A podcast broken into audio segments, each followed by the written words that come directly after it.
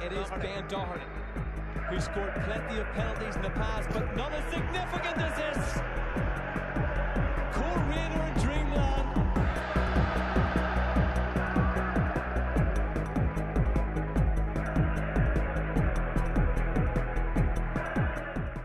Hi everyone, and welcome along to the latest edition of the Coyne Football Club podcast, which just so happens this week to coincide with the conclusion of the Danske Bank Premiership season. It's been a mad 8 months all told, from the confusion of the opening night and the home defeat against Ballymena, right through to the final day victory at Larne at the weekend, which ensured that the Bandsiders deservedly ended the season as runners-up to champions Linfield, and congratulations go to them. In between times, there were obviously plenty of highs and lows, including that 17-game unbeaten run, as well as the 4-game losing streak, which we all can't forget, unfortunately.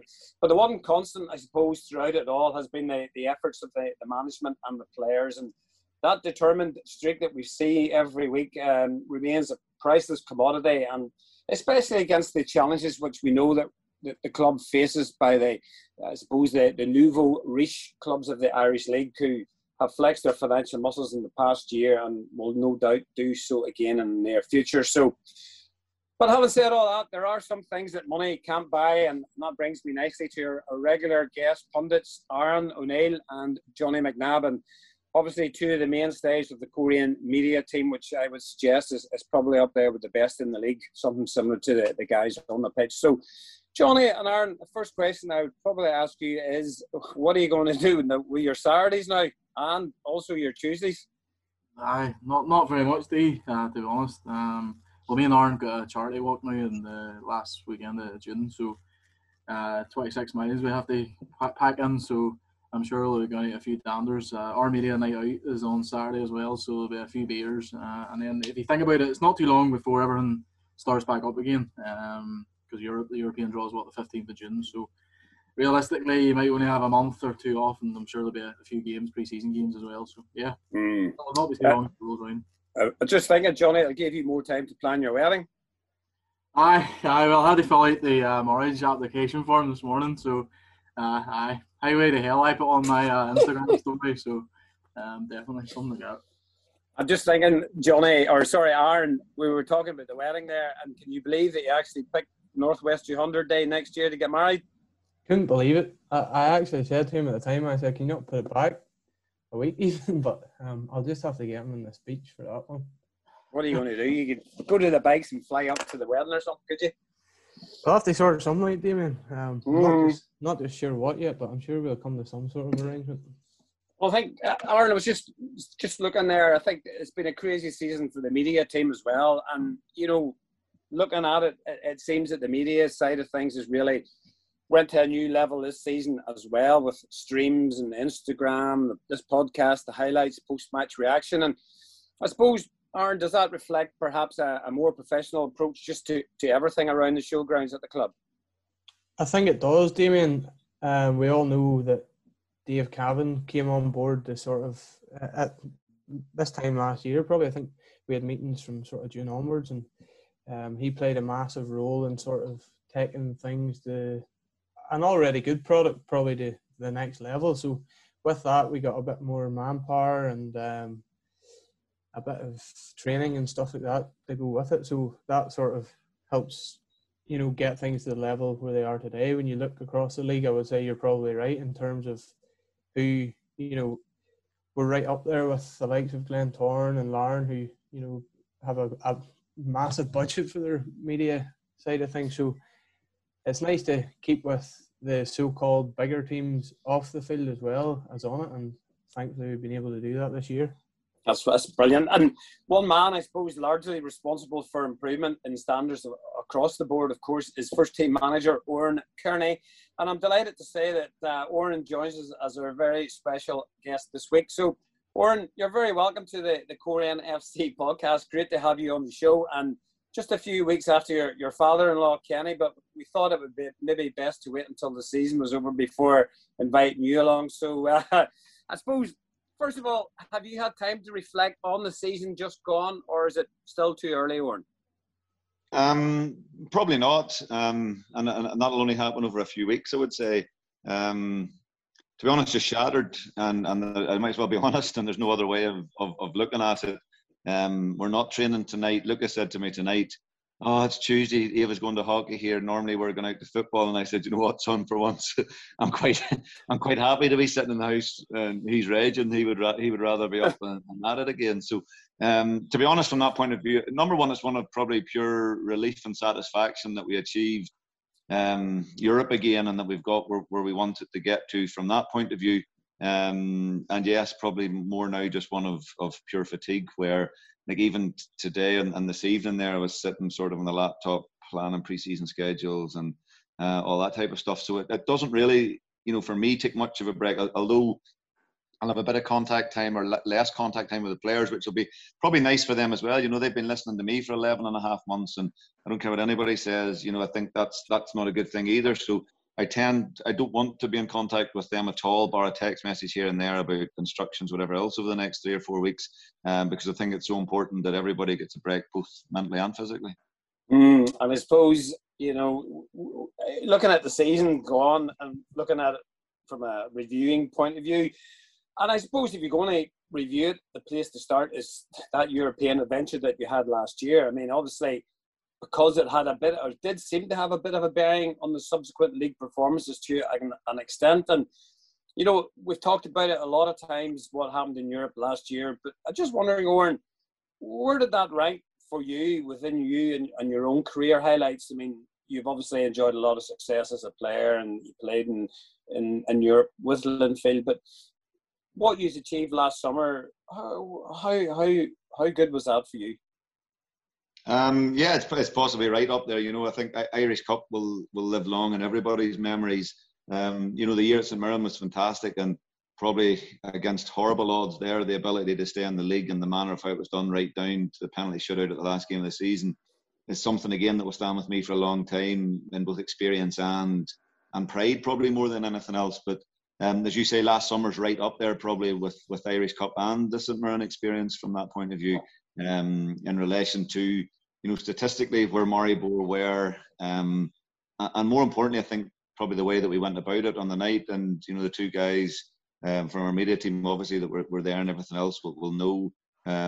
You know, it was a smash and grab as such, but it wasn't at times in relation to. You always knew they were. You know, I think their coefficient was 16 or 14 or something like that. So you knew they were going to be a hell of a side. But just the way it was, just a typical. You know, Saturday for me was a typical Korean performance. We needed the win to get second, and we go behind and do it the hard way, but we get over the line. And probably the Maribor one was probably in a different way, a typical Korean performance where every single player was on point in all aspects of it, right through extra time and everything else. And the 5 penalties for us 3 weeks earlier or 4 weeks earlier, having made a hems of them against Ballymena, of which we practiced the penalties for in the Irish Cup, and going into Europe. It was mentioned a couple of times, we'll be practicing, and I said there's no chance in hell we'll practice, and what's the point? And we didn't, and 5 guys who trusted their gut and felt that they were ready to go and hit penalties stepped up and hit 5 super penalties, and the rest is history, as they say. So no, it's right up there. It was an absolutely, you know, phenomenal experience, both on and off the pitch. You know, the guys mentioned Dave there in relation to him coming in, and it was probably his first sort of touch of being involved with the team and everything else away from home and all that goes with it. And you know, we talk about raising the standards off the pitch and also on the pitch. And yes, you know, the social media, even the guys, the way that they behaved in Maribor was far better than their behaviour from the 2 or 3 years before on other European trips, where they're diving into lakes and stuff like that as well. So all over it was pretty good from that point of view, and I think we've raised the bar in all aspects. Well, that's one thing you can say, Johnny and Aaron. You've been called professional here. How do you feel about that? I mean, you guys have talked about it before, and I mean, it was special memories for you guys as well, isn't it? Yeah, it was a crazy evening. Oran, now, I don't know about professional. There's a video you haven't seen Oran in this year either, so that might be shown a few times. No, the Maribor was fun experience. I think, you know, beating that Fiorita in the last round, I think we went there, not that you make up the numbers, but we basically had a free go at it, and James' strike was unbelievable, to keep it low and the back on it. And I think, I'm sure everyone else watching at home and themselves, whenever they equalise straight away, you're thinking, no, probably extra time, we wouldn't say comfortable, but They were out on the night on the penalties. It was just a real moment, really. Ben going up to hit a penalty worth like £300,000 or whatever it was. It would have been. I loved to have seen Colin McKendry's heart rate. But no, great experience and something that I'll live with for the rest of my life. And then, Aaron, just to cut the European thing short again, I mean, after that, it was Motherwell at the showgrounds. And I suppose, but for Trevor Carson, you know, God knows where we could have ended up in Europe last year.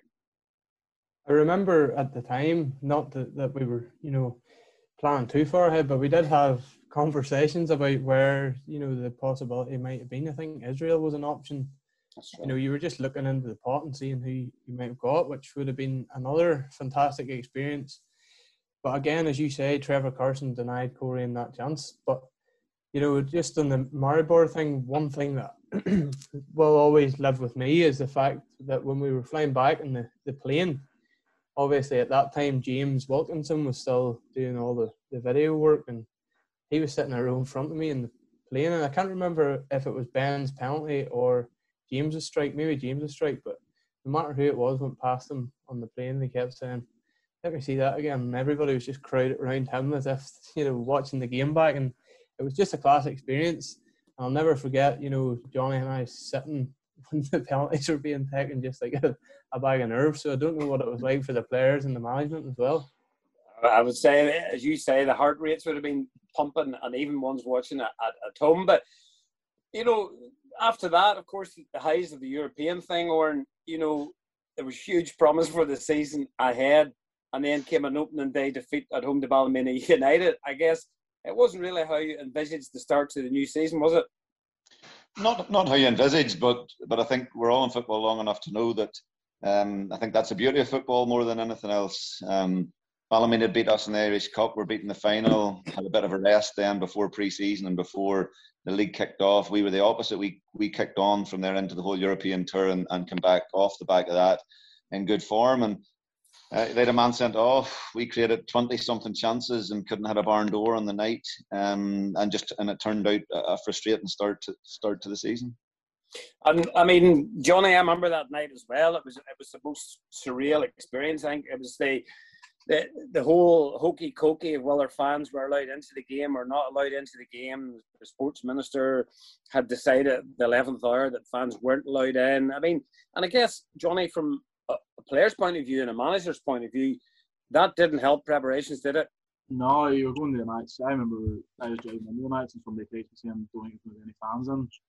And I was like, "What?" And then they arrived, and then they were in, and they're not. And apparently they weren't meant to be in. Apparently documents weren't signed, and they got there, and then before you knew it was kick off, and as Oran said, we couldn't have barn door that night. I remember was it Josh Carson had a shot played off the line. I think it hit the post and bounced back out using him. Ballymena went down to 10 men, just sat deeper and deeper, and we just couldn't break them down. But again, it's football. And Aaron, frustrating, I suppose, and all as it was, but you know, when we look back at the season, Coyne recovered well and had a decent sort of spell of games, and then came the Glenavon game away at Warrenpoint Park. I mean, I remember that game quite clearly. I thought Coyne started that game brilliantly, took an early lead, looked for all the world it was going to be a comfortable enough victory, and then like Big G got sent off, and the game ended 4-4. Aaron, I mean, that was quite a turning point in the season to a point, wasn't it? Yeah, it was a crazy game that, and it was probably the only game I remember as ever scoring 4 goals away from home and not winning. But as you say, you know, it was a crazy day. The sending off obviously changed things a lot, but Glenavon, we never seem to get it easy whenever you go down there to play them. So, you know, as we've talked about week in, week out in this show, it's to be where we were at before Christmas and see how the players and coaches and management staff turned it around to the point where we are now is absolutely mad. And on a personal level, after the Dungannon defeat, which I'm sure we'll talk about in the minutes ahead, I sort of thought to myself, it's probably as low a point as I remember from watching on from the sidelines in recent years. And I'm just glad that we were able to get it back to the high levels that we've expected in recent years. Yeah, I mean, Oran, you probably remember that Glenavon 4-4 draw as well. I think it sort of precipitated a 4-game losing streak after that. mean, that was a tough period in the season, wasn't it? I mean, there was some maybe questioning the players' management perhaps during that period. And I mean, are you aware of criticism as when it comes during a season or after games? And if so, does it affect you? Of course, you're aware of it, and that's football. You know, it's a bubble in this country, like it is, I suppose, in any other country. And you know, it can be news today, it can be trash tomorrow, and whatever else, and things move on. And I remember the game really well, and we were really good. It's the crazy part about it. We were really good, and even with 10 men, we looked really dangerous and really good. And I think we got it to the point where we were 4-2 up with 20 minutes to go. And then I think it was Dougie gave away a really silly penalty, or a free kick, or a penalty, was it? Was a penalty. Penalty, I think it was. Yeah, and then, but at that stage of the game, we'd managed the game so well to that point. We got 4-2 up. That fourth goal really looked as if it took the stuffing out of them. And there was like a lull for 10 minutes. And it looked as if the game was going to peter out. And then they get the penalty, score the penalty. The whole crowd and everything lifts, and their players lift again. And they have that barnstorming finish, where they get an equaliser and probably were denied a penalty or could have won it in the end, and it just turned out to be a crazy day. And not just for that alone, 80 minutes with 10 men physically is tough going, but that was also the first week in the season where we started into a 3-game week. So if it had happened any other week, say the Ballymena game, the first game of the season, the 10 players have a week's recovery before they step into the following Saturday. And we went from that game to, was it Crusaders on the Tuesday night, where we lost 1-0 and we were good for 60 minutes and then ran out of a bit of steam. More probably to do with the point that we had, we'd played for so long with 10 men for 80 minutes on the Saturday. And then I think the following Saturday was Linfield, and it was, if I'm being honest, it was as a poor a performance as we've ever put in against Linfield probably in the last 5 or 6 years. And again, not through lack of want or anything else. Honestly, probably just through pure fatigue more than anything else. And Linfield also, their game was called off with Glentoran on the Tuesday night due to international call-ups or something. So Linfield were coming to us fresh, hadn't had a game in 7 days.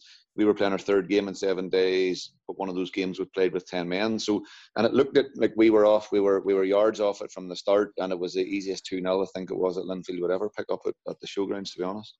And I suppose that all contributed to that 4-game losing run. And is it fair to say then that after that period of time then that you got a handle on that Tuesday, Saturday schedule better than you had previously? Not really. And again, it was probably more into the more you do something, and it's like training, the more you do something, the easier it becomes in relation to, for all of us who train, if you haven't done a run in 6 weeks and you go out and do a run, you'll be sore for 2 or 3 days.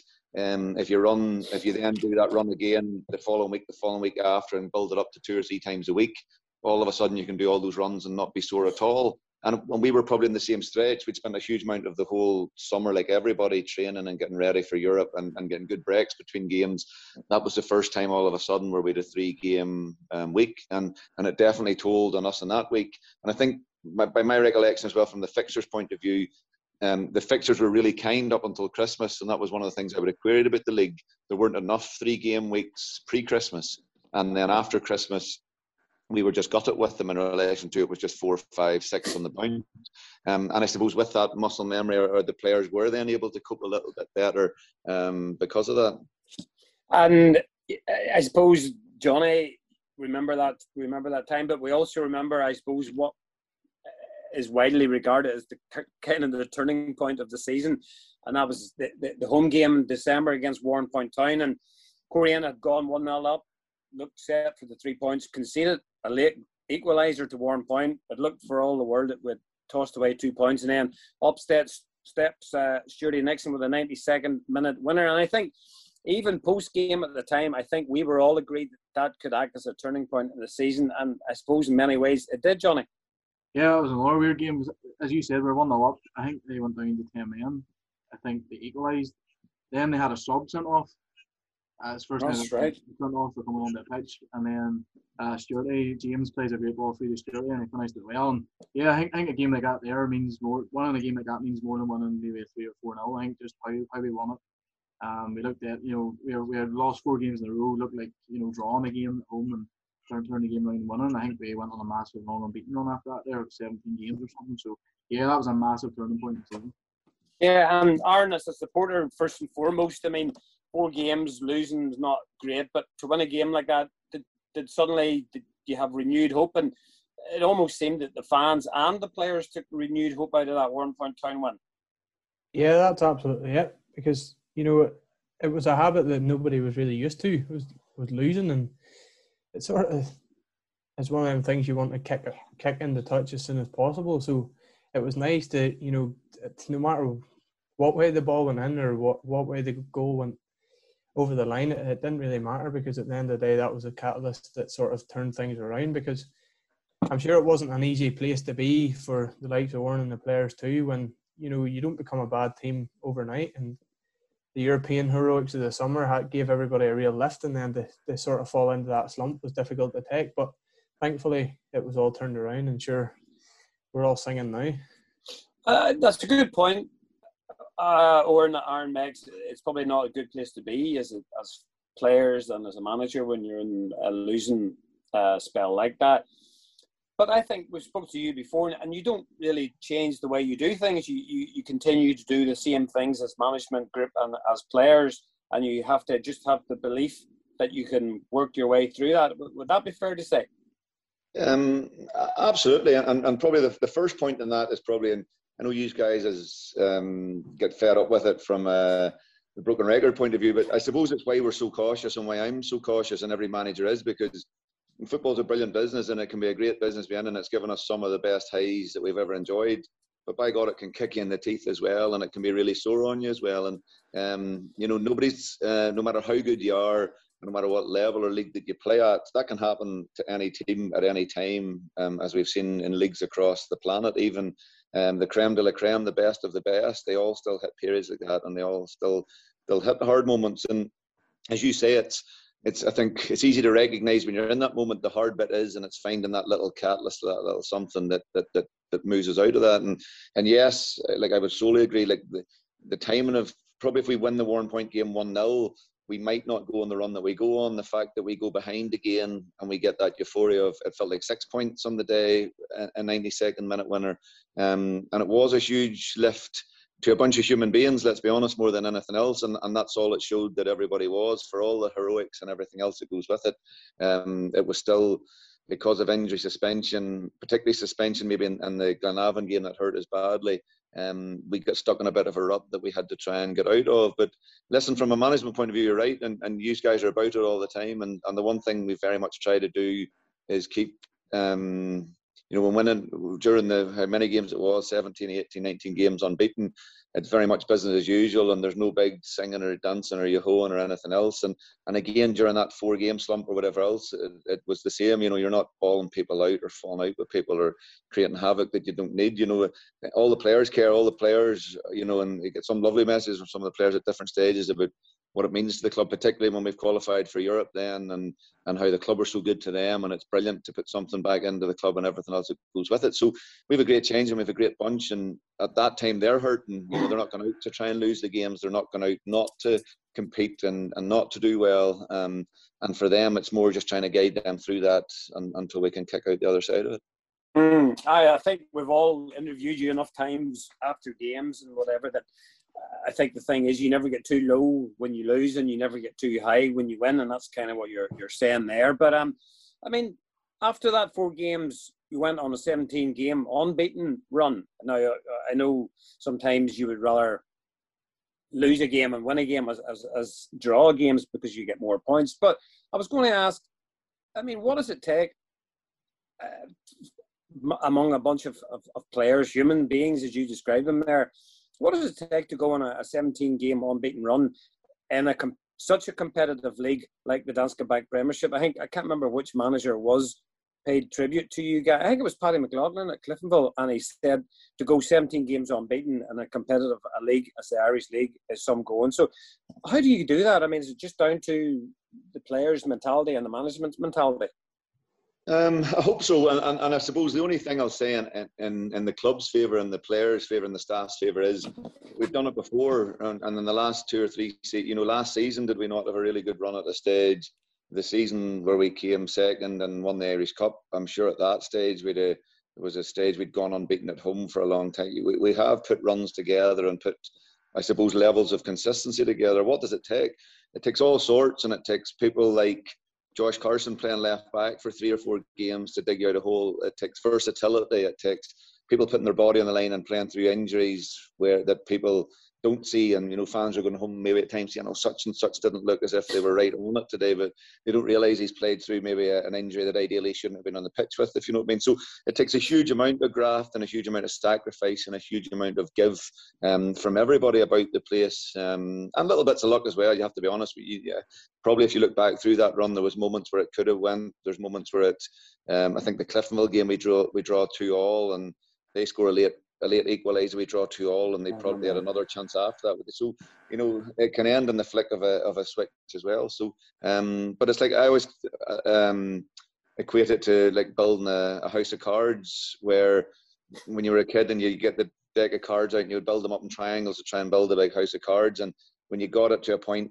where you had it, where perfection, it was like you would just protect it. Nobody could breathe on it. You would put your arms out round it and try and just protect it and just let everything keep moving the way that it is. And a lot of the times when we get into that sort of peak flow of being in that run, I'm not saying I'm superstitious, but I'd be very much along the lines of there's a certain way I want the Tuesday night to be, there's a certain way I want the Thursday to be, there's a certain way I want the dressing room to be on a Saturday. And it's nearly probably like that house of cards where you're just hoping that that peak flow remains and they just stay in that moment or that place more than anything else.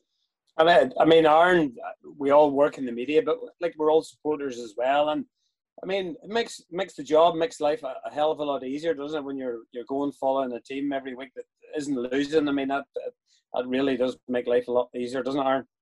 Definitely. It's always nice to hear the victory tunes played out the dressing room, especially at home games on a Saturday. You know, it gives you a bit of a.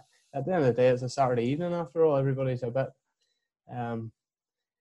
Buoyant on it, so it's always nice to hear the tunes in the background and stuff. And obviously, when you're beaten, it's a wee bit more somber. But it's nice to get to this point in the season and know that everything's sewn up, second secured, and the players of Europe we look forward to in the weeks ahead. And Johnny, Aaron mentioned about the party tunes and the victory tunes coming out, and You're the guy that has to interview Oran every Saturday after the matches for the TV guys. Certainly makes your job a lot easier to interview the manager if they've won or they haven't been beaten. Yeah, we've known Oran long enough. We can really say, you can nearly guess what he's going to say. No, listen, it's far easier after a win. And yeah, there hasn't been too many defeats. I've interviewed Oran, to be honest. I remember we actually, Oran hadn't been beaten or something, was Corey manager or something like 40-odd games, and Warrenpoint beat us last season 2-1. I just felt alien interviewing a manager who's just been beat, because we hadn't been beaten in that long. It was something like 48 games or something like that. But no, it is when we win, it's far easier, and when you do the website stuff Sunday, it's far easier after a win. That's for sure. And just, you know, we're going through the season here, we're rattling through it, and that 17 game, and then we're getting to the sort of the climax of the season. I guess, Johnny, so near and yet so far. I mean, 3 draws against Glentoran and those couple of weeks towards the end of the season, I think. Would that be what you think may have contributed to not taking the season down to the final day? Probably, but again, we lost 4 games in a row as well. There's so many different things. For example, we lost 4 games in a row, but then we beat Warrenpoint last kick of the game, we beat Crusaders more or less last kick of the game. We probably got a fortunate penalty to beat Coyne, I think, at home. You know, all swings and roundabouts. Yeah, and Glentoran are a full-time team. If we had half their budget, it would be scary. So, as well, I think we're punching well above our weight where we're at. I've said that all along. And yeah, look, Linfield didn't bring on Jordan Stewart or Adam Nazir against us last Friday night, or last Tuesday night, and they would get a game for another team in the league. So, listen, where we're at in the league, it's fantastic, and it's a big credit to Oran and the players. It is. And Oran, do you look back at those three draws against Glentoran with a little bit of what might have been? You do and you don't, because, and Johnny's nailed it well there, that you even look back further into the league and points dropped in different games, and like that Glenavon game, the 4-all draw, if I'm being honest, like we were good enough that day to take the 3 points, so you could say there's 2 points dropped there. You know, Josh's freaky own goal against Glentoran, there's 2 points as well. But, you know, as Johnny's rightfully said, there's other games where we've scored last-minute winners where you've maybe taken a point. So they, you know, they say it evens itself out over the season or whatever else. Key thing for us is we need to score more goals, and that's, I always say the league table doesn't lie. And, you know, our I was looking at again, I was just firing up all the stats and closing off a few bits and pieces that I do every season today on the laptop, and I would keep a little record of basically their league position, wins, draws, losses, goals for, goals against over the last 10 years or so that I've been at the club, and it's nice to see as it moves on. But, you know, the startling one this year is we haven't scored enough goals, simple as that. And I've said it to the players, so there's no issue saying it here. But again, what I've also said is that's not a taint on our strikers. It's a taint on squad number 1 to squad number 26. Simple as that, because, you know, you've got goal-scoring fullbacks and teams. You have, you know, Colin Nixon, who used to play for the Glens, used to weigh in with 10 goals every season from corners. You've centre-halves like Callagher and whatever else at Linfield that weigh in. There's a couple of seasons ago, the three of them had scored 30-something, 35 goals between them. So it's not a case of saying that that it's just the striker's fault or just a certain 3 or 4 players' fault. I think as a collective group, we're 10 or 15 goals behind where I want to be. With that in mind, how we finish second is even more impressive for me, because Linfield will beat Carrick 7. They'll have certain games in the season where they'll pump teams 5, 6, 7 goals. We win every game by a goal, whether it be 1-0, 2-1, and we always have to work for it right in the time added on. And if I'm being honest, that's the big thing. Defensively, we've been superb. And again, that's not just goalkeeper and defence. That starts from the front too, and wide men and everything else, and fitness aspect and work rate and the hunger and all of those things that I want. When we don't have the ball, we get in abundance, and I think that's a good indicator of why defensively we've been so good this year. It just is, as a group, you know, we have to solve that conundrum, and we need another 10, 15. You know, if we had another 10 or 15 goals in our goals for column this year, it could be a totally different podcast tonight.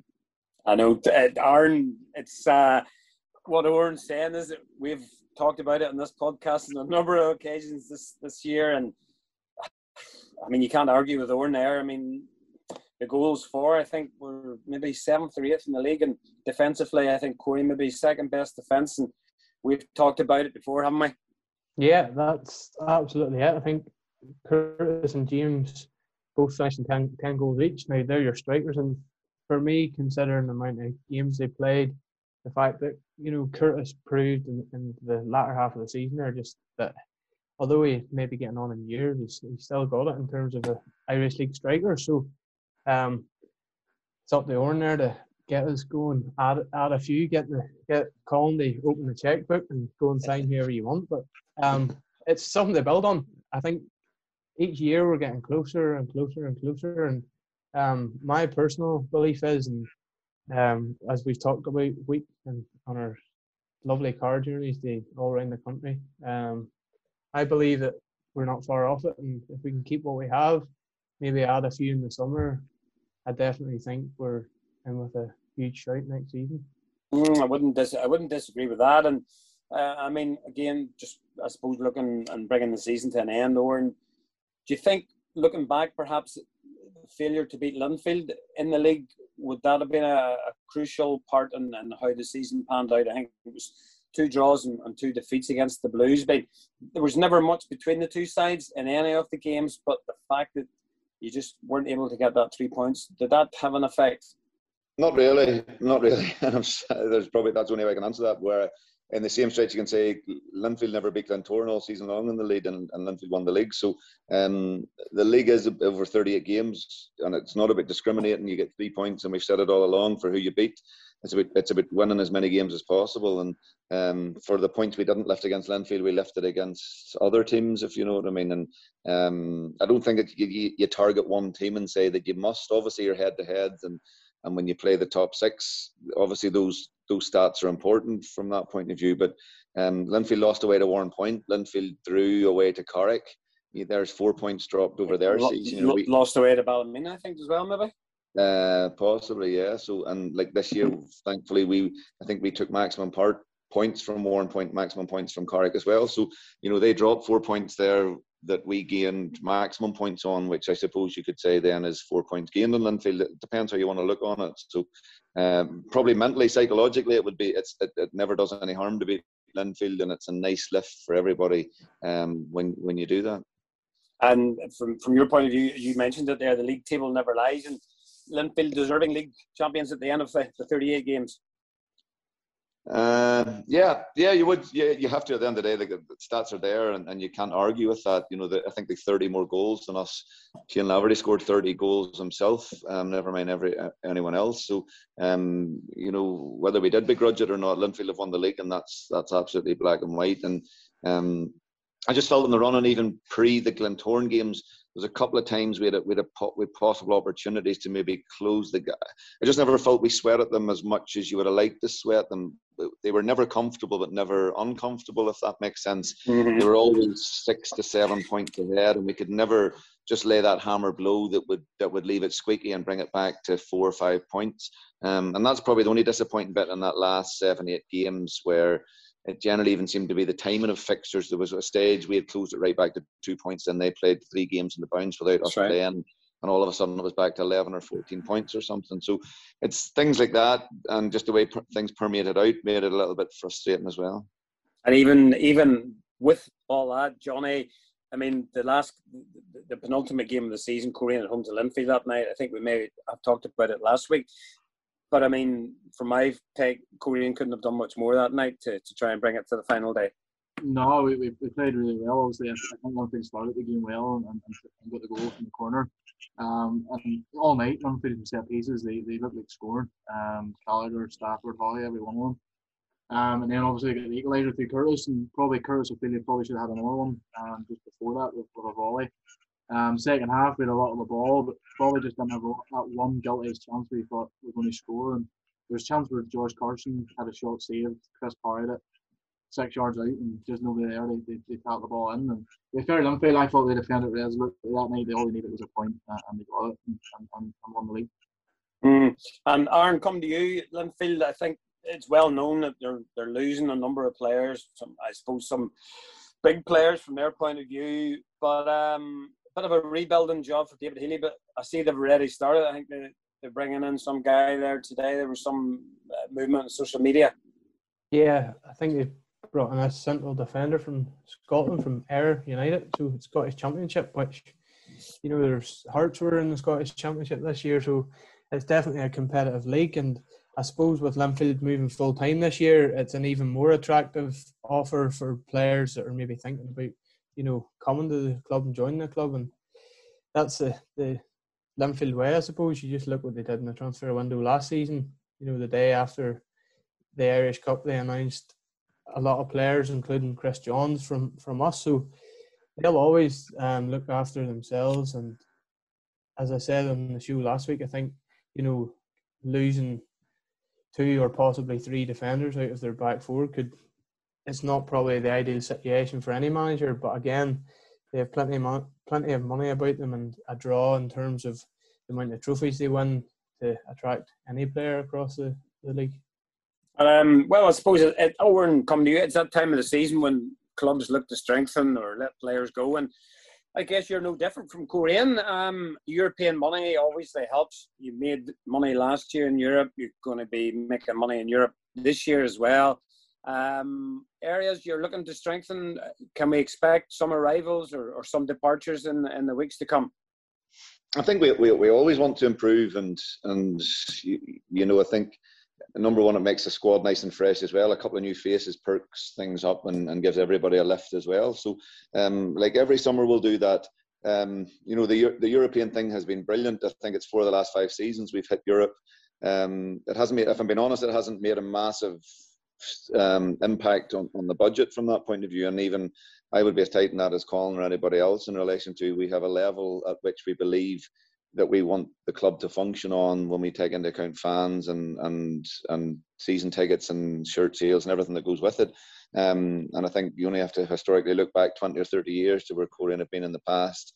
That, you know, I suppose we're guardians of that at this point in time, and it's so important that we don't get carried away, I suppose, with last summer and everything else. And obviously, you know, I think they're starting to turn sods on the pitch today by all accounts in relation to moving forward. And to me, that's a far better investment, no disrespect, than throwing it into 2 or 3 players on 2-year contracts or whatever else. And to me, that's how we build a long-term club rather than having a short-term fix. So, so yes, you know, it's always been that way. I'm as tight on the budget as anybody.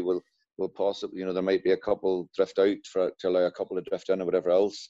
But thankfully for us, and I think it's a show of where we're at as a club at this point in time, we're not at that stage of 12 out or 14 out to get the same in or whatever else. And we don't want to be at that stage either. You know, we've a lot of guys with still 2 years left in their contract. And we want to keep it that way. You know, we're happy with what we've got. There's a good identity to the place and a good responsibility to the place. And with that, we're just very cautious about who and what we are. There's a good solid nucleus there that has been there together over a number of years, hasn't there? But I mean, even interesting there, the last couple of games of the season, we had Patrick Kelly, PK on the bench, 16 years of age. Can you see? Or would you like to see more of the under-20s, more of the young players coming through? I know that things were difficult this past season because they had no games, but is that an area where maybe that you can look to bring in younger players to try and freshen up the squad?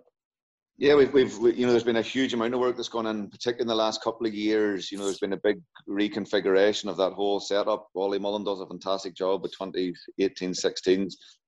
And then even down further beyond that, you know, Davy Platt has come in and has been superb in relation to the structures and everything and how things are moving forward. So, you know, we're really happy with, I think, the structures that we have now. The key thing now is to go and start producing footballers. We have a couple of nice wee diamonds hopefully coming through and ones that we would like to see really, really push on and really kick on. The cold, harsh reality is that sadly for those kids, we're not the club that we were 6 or 7 years ago when Lyndon and Brad and Jamie and Adam, we were able to give chances to and stick 50 or 60 games into because we didn't have a huge amount to lose. We now need a cub to come in as such and play and be ready to keep us challenging and hopefully keep us in the area that we're in, which to be fair, probably makes it a little bit harder for the young ones coming through. But in the same stretch, you know, when they get to that age of 17, 18, 19 years of age, the question's a very simple one to them. If you're a right back, are you better than Lyndon Kane? If you're a striker, are you better than Curtis Allen? Or if you're a midfielder, are you better than Stevie Lowry? And at the end of the day, when we get to that stage of it, that's who they're compared against. And if they are, they'll come in and take the place of that player. If they're not, that player will be doing everything to fight and hold on to that shirt. That is the harsh reality of football, isn't it? You've got to be better than the guy that you want to take a shirt from. So, but I think one thing that we know for sure that there's one guy definitely hanging up his boots, and that's Stephen Douglas. So, in a career after about 2 decades worth, he made his 595th appearance at Larne on Saturday, the club where he started his career. And fittingly, he came on for the final few minutes at Inver Park and got the acclaim of the fans that were there. And afterwards, he gave us his thoughts on his playing career and what the future might have in store for himself. And I've enjoyed myself, had a good journey. I've had a good career, plenty of trophies, plenty of cup finals and plenty of European trips, and I've enjoyed every minute of it, but it comes to an end sometimes, doesn't it? Listen, winning the Irish Cup with Coleraine was well up there with them all because it was a thing that we worked hard to get, you know what I mean? We worked hard to get there and we won it, and other times it's been easier for other clubs to get like Sam, but when you have to work hard to get there like Sam finals, that was well up there with all my high points anyway. Whenever Oran Kearney spoke to me, I knew straight away. Me and Oran are good friends, and he showed me the club straight away. I'll be quite honest, I thought myself I'm going to end up at Ballymena because I had spoke to them and they never got back to me, and then when Oran came in I just said, listen, I'll go to Coyne. I knew what they were all about and I knew what direction he wanted to go, and here I know how good a manager he's going to be. Here, he's got me to where I'm at now. That's why I'm still able to do what I'm doing. It's alright been able to play and be involved for all them years, but he looked after me, you know. He knew what he needed to do, he knew what I needed, and he knew what he could get out of me, and that was just the way it was, and that's why I ended up at Coyne for so long. Oh, definitely, aye. From digging deep to try and stay for relegation battles and blah to end up in cup finals and like we've been up there challenging now, what, 4 or 5 years? And here it's only going to get better. And I'm just glad that he's given me the opportunity to join the coaching staff and help them, you know what I mean? Be involved still. And being involved is easy when you're with a club that's going places, you know. It's definitely a lot easier. I've worked with the kids that's there before, like Lyndon Kane. I've spoke to them all, and see if kids want to listen. I can only tell them what I know, you know what I mean? I'm maybe not the best at giving advice, but I can only give them what I've got, and that's just the way. It's up to them to listen and go from there on. So Oran, did you ever think that Dougie would stop playing? I don't know. Peter Pan, we call him. And to be fair to him, I think it was 2013 he came across at 35 and probably raised a few eyebrows at that point in time. Fans generally don't like the ex-Linfield, Glentoran player who they don't feel will give anything more to the club and is only there for the last couple of years of a hurrah. But I think, you know, as I said, me and Dougie first met, or not met, but we became travel buddies, I suppose, when I joined Linfield in 2005. So we'd 4 great years together, a lot of good stories and a lot of good fun and everything else. And that friendship, I suppose, remained. When he became available then from Linfield, you know, we jumped at it, particularly knowing the clientele of the Brads, the Lindons and the Adams that we had about the place. It was a perfect match. And to be fair to him, he delivered. And that's just, in simple terms, that's the best and biggest compliment that you can give him. He absolutely delivered on the pitch, off the pitch, and in all aspects of what you would want to do. And I said it on Saturday pre-game to everybody, you know, those guys will be the first to tell you, Lyndon and Brad and Jamie and Adam, to name a few. He created careers for those guys, and he absolutely was a huge part in ensuring that they made that transition and felt comfortable in that transition. Aaron, were you one of those supporters that raised your eyebrows when Stephen Douglas came age 35 from Linfield? I'm going to be honest here, Damien, and tell you that I don't actually remember what's going through my head at that time. But one thing I will say is... Did you question the manager?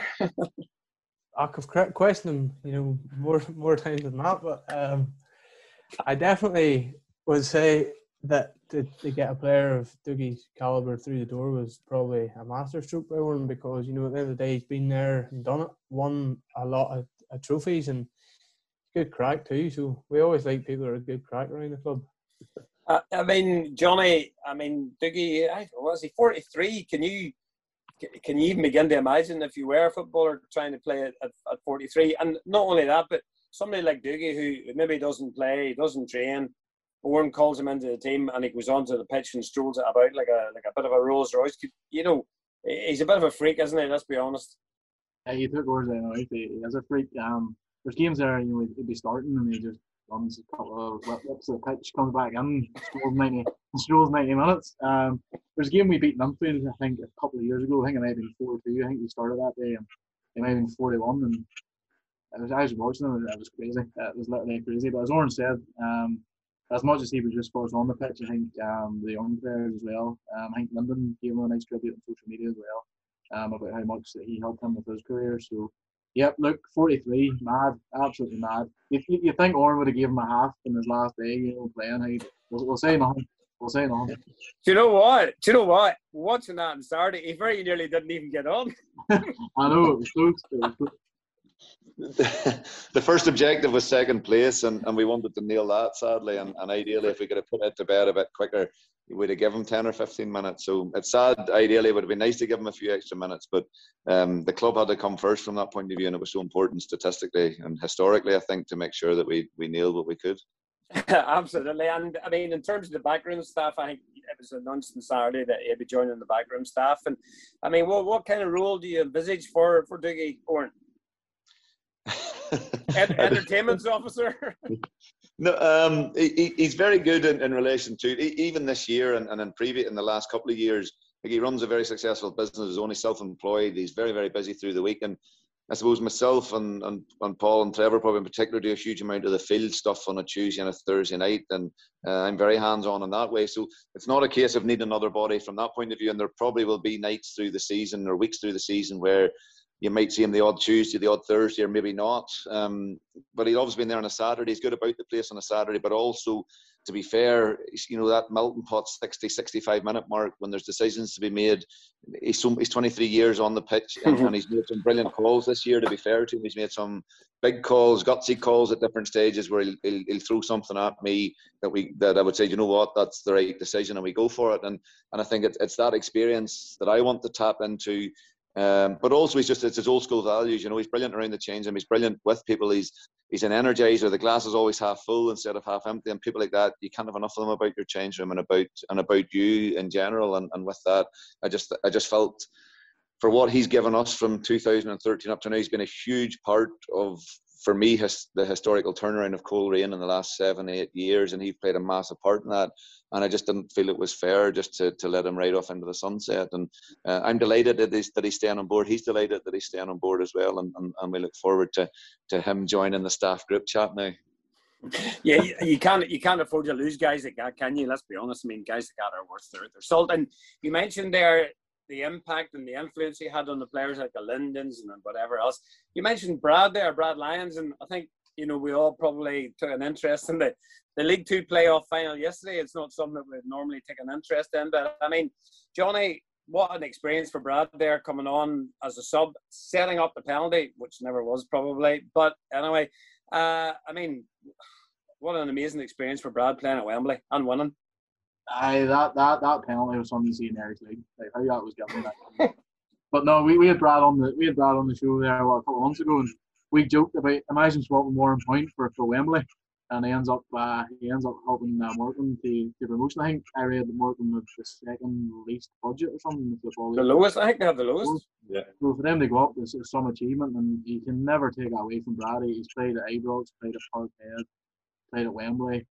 Not bad for a fellow from Ballymena, so to speak. So no, fair play to him, and I just hope he gets a club over there now. I think he's coming out of contract. So. Yeah, I mean, Aaron, he is out of contract, isn't he? I mean, you fancy maybe he'd get a club in England, given what he's achieved with Blackburn, Morecambe, St Mirren? All you have to do is look at the effort he put in. Yesterday when he came on, you know, he put himself about, closing down balls and closing down goalkeepers. He just left everything out there. So, personally, I would, you know, if you were Morecambe, would you take a punt on him? Probably. You know, he's been there through probably the best part of the club's, you know, career and getting them promoted. And you know what you're going to get from Brad, and we all know here what he's capable of. And Oran managed him in a professional, full-time environment as well, and, you know, has worked with him in a school setting, and probably knows him better than anyone. So he's like the better place than me to answer that question, but I'm sure Brad will definitely not struggle to find a club. I mean, Oran mentioned that you probably know Brad as well as anybody. You've helped nurture him from a teenager right through to where he is now, and as he works at the school with you as well. I mean, you must be like a proud parent seeing how well he's done. Yeah, it was brilliant watching it yesterday. Me and Lucas sat and watched it yesterday, and I have no problem saying it, I'll be brutally honest, and it reminded me, there was wee visions just of probably our cup win, and even towards the end when they were backs to the wall, it reminded me of the backs to the wall just before Skinner scored, and it was brilliant he was involved in the goal, and I'll be honest, when the final whistle went, I was quite emotional, we had a lump in my throat, to be honest with you. I was just so proud of him, so pleased for him, and just so delighted that he grabbed that opportunity and that one chance to go and do that. And unbeknown to me, I think the manager there has been, Derek Adams, has been mentioned with the Bradford job or whatever else over there, and that could be the only thing that maybe, I think Morecambe are going into the league that Bradford are in. Bradford would possibly be a bigger club with a bigger infrastructure and whatever else, and he was quite non-committal on that. You would hope that if Adams stayed at Morecambe, there's a good chance that hopefully Brad will get a contract there. If not, listen, it ain't easy, but he's done himself, and I sent a wee message the morning before, you know, just to make sure that it is a shop window and to grab any opportunity that comes his way. So, you know, he's been on the highlights reel all day on Sky Sports showing that overhead pass for the penalty. And from that point of view, he's done himself no harm from there. And hopefully between England and Scotland, we'll be able to get him something sorted. Well, I would be delighted to see him getting hooked up with a club. And, I mean, he's good enough, isn't he? I mean, he's good enough. He's proved himself to be good enough. He just needs somebody to take that punt on him now, doesn't he, Oran? He does, and probably over there in particular as well. He's what I call, he's the perfect player. He's got a lot of quality, but he's low maintenance, and I think that's really important too. You know, there's no rubbish with him. There's no behind the scenes and no babysitting or anything else that goes with it. He's matured into a super young man, and but with that, from a manager's point of view, like he's a very safe one. You know, you're not bringing in something that could go AWOL or could go missing or anything else. There's a real good breeding there. The fact that he's come from the route that he's come will give a big hunger to stay in the full-time game and be there. So I think players like that are worth their weight in gold. And he's a very modest lad too, isn't he, Johnny? As you mentioned, that he was on the podcast a few weeks back or a month back, whatever it was. But he is a very modest young fella too, and very down to earth. And that should hopefully stand to him as well as he looks for a new club. Yeah, 100%. You just have to look at it through social media, and everyone was in the best of luck before the game and after the game. And yeah, he was well liked around the show line. Good, really, really good lad. And as Oran said, it was emotional for him as well. You know, I was looking out like when will I ever score more than like. So I was really, really glad to see him get up. And I think the main thing now for Brad is that he gets a club and gets some security there.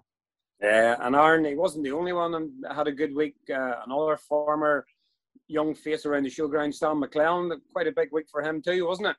Yeah, called up the Northern Ireland squad, which is it's the stuff of dreams, isn't it? Really, you know, growing up, and I know when Brad was on the show a few weeks back, it was one thing that he was definitely targeting. You know, he mentioned what it would mean to him to get a Northern Ireland call up, and I think Sam had a bit of struggle with injury as well recently too, so it would be a nice way. It's a nice way for him to round off his season by getting into that setup, and you know, to go and rub shoulders with like to, you know, some of the top quality players Northern Ireland have is quite special, and something that young players will treasure forever.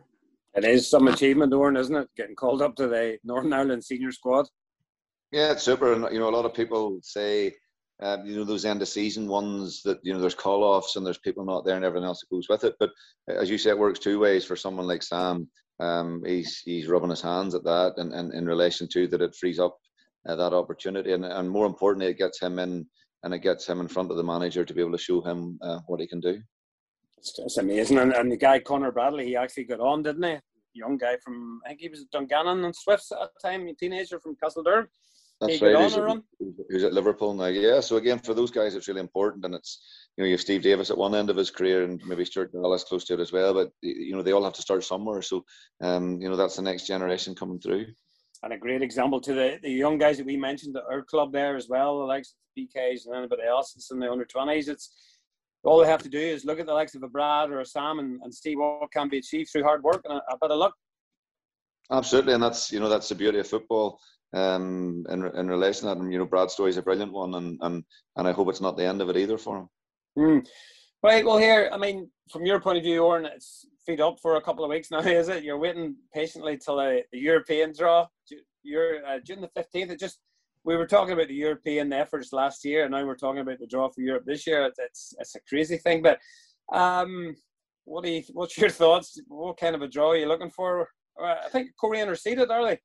I'm not sure. There was bits doing the rounds there, but I don't think it's just as simple as that. I think there's 7 or 8 leagues that still have to complete, and if sides come out of those leagues with a higher coefficient than us, it's like a trap door, and you would drop out the bottom of that trap door into the unseeded area. So seeded and unseeded, as we found last year, you know, it can work for you or against you. Like La Ferrita, as such, were supposedly seeded. We were unseeded, but you know, we obviously went through in that game. You look at some of the seeded teams mentioned at the minute. There's some that we would be quite familiar with at this point in time, but also the problem is you could get something coming up through that's unseeded that maybe is an up-and-coming club in a strong league that hasn't had any European experience yet. So that's what all the seeding system does is tell you their historically how they've done in Europe. It doesn't mean how good a side they presently are, and you could have something like the equivalent of a Leicester City or a Leeds coming through, say in Norway or Sweden or anywhere like that, and all of a sudden you draw a team like that who are supposedly unseeded. So it's just not as simple probably as the seeded unseeded aspect of it, but hopefully you know, the draw, in particular in the first round last year, give us a fighting chance, and that's all we want. We want something like that where you're going into it with you know what, if we perform here, we've half a chance. The two-legged thing is back this year, which will possibly make it a little bit harder as well. You know, if we're being honest, the Maribor game, if it's this year and it goes over 2 legs, we're 0-0 out there for the first leg. We're all talking about how we're going to do and what we're going to do at home, and then they probably come over in here and hit you for 3 or 4 or 5. So I've seen it 100 times in Europe. So you know, that will make it slightly harder as well. But again, we fought all season for it, so we can't wait, and we look forward to the challenge. Any preference, Johnny? From you've probably been looking through the clubs and the teams as well, I guess. Any preferences? I have looked through them. Well, that's if we're seated. There's a few good names there. Hey, it'll be good scoring Scrabble. You can't pronounce them, so we'll No, look, we'll probably get 1 a.m. Hopefully Simon McGee opens up the checkbook and a few media boys can go this year. Listen, somewhere nice and warm, so I can burn my bald head and hopefully get through. You guys need water as well, don't you? You would need a good lake or canal. Orange are European diving champions, so hopefully a good river as well. Young Tom Daly. Yeah. Aaron, can you defend yourself here in any way, or are you just looking forward to somewhere with a river as well? It looks as if my fate's already set out for me with these two guys, but look, it's an honour to go on any trip, European trip. There's been nothing finalised as yet, but you know, they're enjoyable experiences, and as growing up as, you know, a supporter of the club, first and foremost, it's always nice to get away and watch Korean in Europe. You know, Johnny and I have travelled away. I remember going to Stranraer at the age of probably 15 and probably should have been nowhere near it, but that was the start of it. We managed to book our own boat and our own digs in Stranraer, and that was the start of it. So I'm sure that was good. That was decent, but in a more official capacity now, I suppose it's definitely an honour, and it's always something to look forward to. It is indeed. We're laughing, but it is, as Oran said, that's why you do all the hard work during the year for the players and even the social media team as well. And hand in hand with that, we've got the 4G pitch going down. Oran, you mentioned it earlier on. Great to see. The only problem is, Oran, need to find a job for Tommy Dock and his assistant, wee Lucas. Know what I mean? Can't do that with a job. It still needs maintained, so you know, there'll be as much looking after and as much work that will be needed with the 3G. And I think they say they're at eight to 10 year lifespan, possibly more, but a lot of that is dictated by how well you look after the carpet and how well it's maintained. So there's a huge amount of responsibility there. As long as it doesn't take the lawnmower out onto it, it'll be all right. I think Lucas will keep him in check anyway. I think Lucas is the real boss there, isn't he? He would like to think so. He would like to think so. I would say he is. But well, here guys, we're near the end. I mean, thanks Oran for your time, guys. We're just looking. I'll come to each of these. I mean, looking past the season, what would be highlight, Johnny? Your personal highlight or your best moment from the season just past? Obviously, Europe's a big one. Obviously, because we're going away to places that, like, the chance of me going to Maribor again is very, very slim. So places like that there, and the Motherwell game as well, all British tie. I think, you know, even looking back, there's certain things like Lyndon Kane scoring away to Ballymena. He would have loved that. It's just a pity we didn't have any fans there. That there's up there. Always like beating Crusaders for some reason. So beating them's always a nice feeling. But probably highlight's definitely finishing second and qualifying for Europe again. I think that's an unbelievable achievement.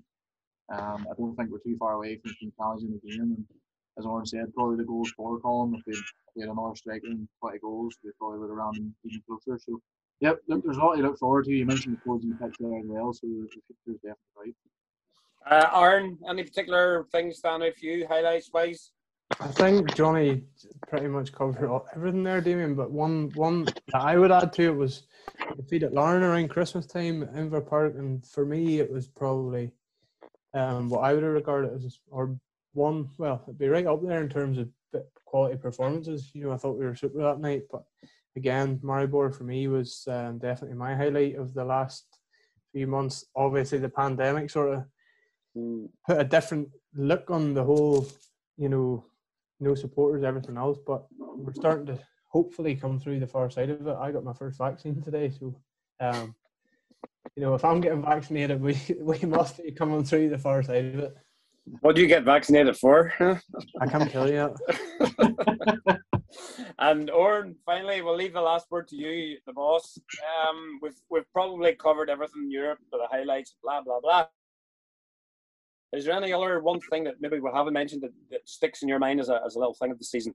No, and it's probably, you know, you touched on it earlier on about the social media aspect and about raising the standards off the pitch and everything else. And, you know, all joking aside, that side of it, particularly when you look at, say, Maribor, like for example, I played in Linfield in 2005, and my first game for Linfield was away in Elfsborg in Sweden. We drew 1-1, and I scored. And I have a tiny little clip of some, I don't know where it came through to UTV Live, and I don't even know what format it's on anymore. And I had a great time there, but it's only my memories, and all I have is like a 3-second clip of the goal. And then I look at what we've achieved there in Maribor, and bar not having fans there, the way things fell into place, the fact that Dave had just sort of come on board, and it was his first example of it, that we'd all the video footage that we'd so much footage and so much memories that everybody could not only could share in from a fan's point of view, but also for the guys who'd been there who yes, we're a year on now, but let's be honest, in 10, 15 years on time, they'll still be talking about that night in Maribor. And more than that, to have all the evidence with such quality and such thought put into it is probably the thing that's even more pleasing. So, as much as it pains me to say it, the two guys, you know, along with all the rest, and have really raised the bar that this season from that point of view, and it's a big testament to them. It is indeed, yeah. I mean, I would have to second that. I mean, particularly for those, I mean, obviously with the COVID, no fans were able to go to Maribor, but that was the next best thing, wasn't it? We're seeing all the Instagrams, the photos, the videos, etc. So, you know, big well done. And I think it just reflects on how far the club has come on and off the field. On the field with the players, yourself finishing, I think, runners up 3 out of the last 4 years. Social media-wise, I said at the start, Coyne are probably up there with among the best in the Irish League. And that's a concerted effort from all, from the directors, chairman, all the way down to the volunteers and the stewards. So well done to everybody. And I think, you know, that's a good place as any to wrap it up. And I suppose with the end of the on-the-field action last weekend, I think podcasts probably take a break now for the next couple of weeks. We'll probably aim to be back in the summer following the draw for the European qualifications, which we've talked about. We'll reflect down on the draw, and we'll look forward to another European tour. So until then, thank you to my guests, Johnny McNabb and Aaron O'Neill, as always. And of course, Oran Kearney. Thanks for your time, Oran, because I know you're a very busy man and tired, and coming near the end of school, and you're all frazzled. So well, we appreciate your time. And big thanks as well to Corey and McShane for producing. So thank you also to all the guests who have come on the podcast this year. We mentioned a few earlier: Kenny Shields, Brad Lyons, many others, John Platt. And thank you all to and thank you to everybody who has listened, and even those who didn't. So until the next time, thank you very much. Enjoy the good weather, and as ever, come on the Bandsiders.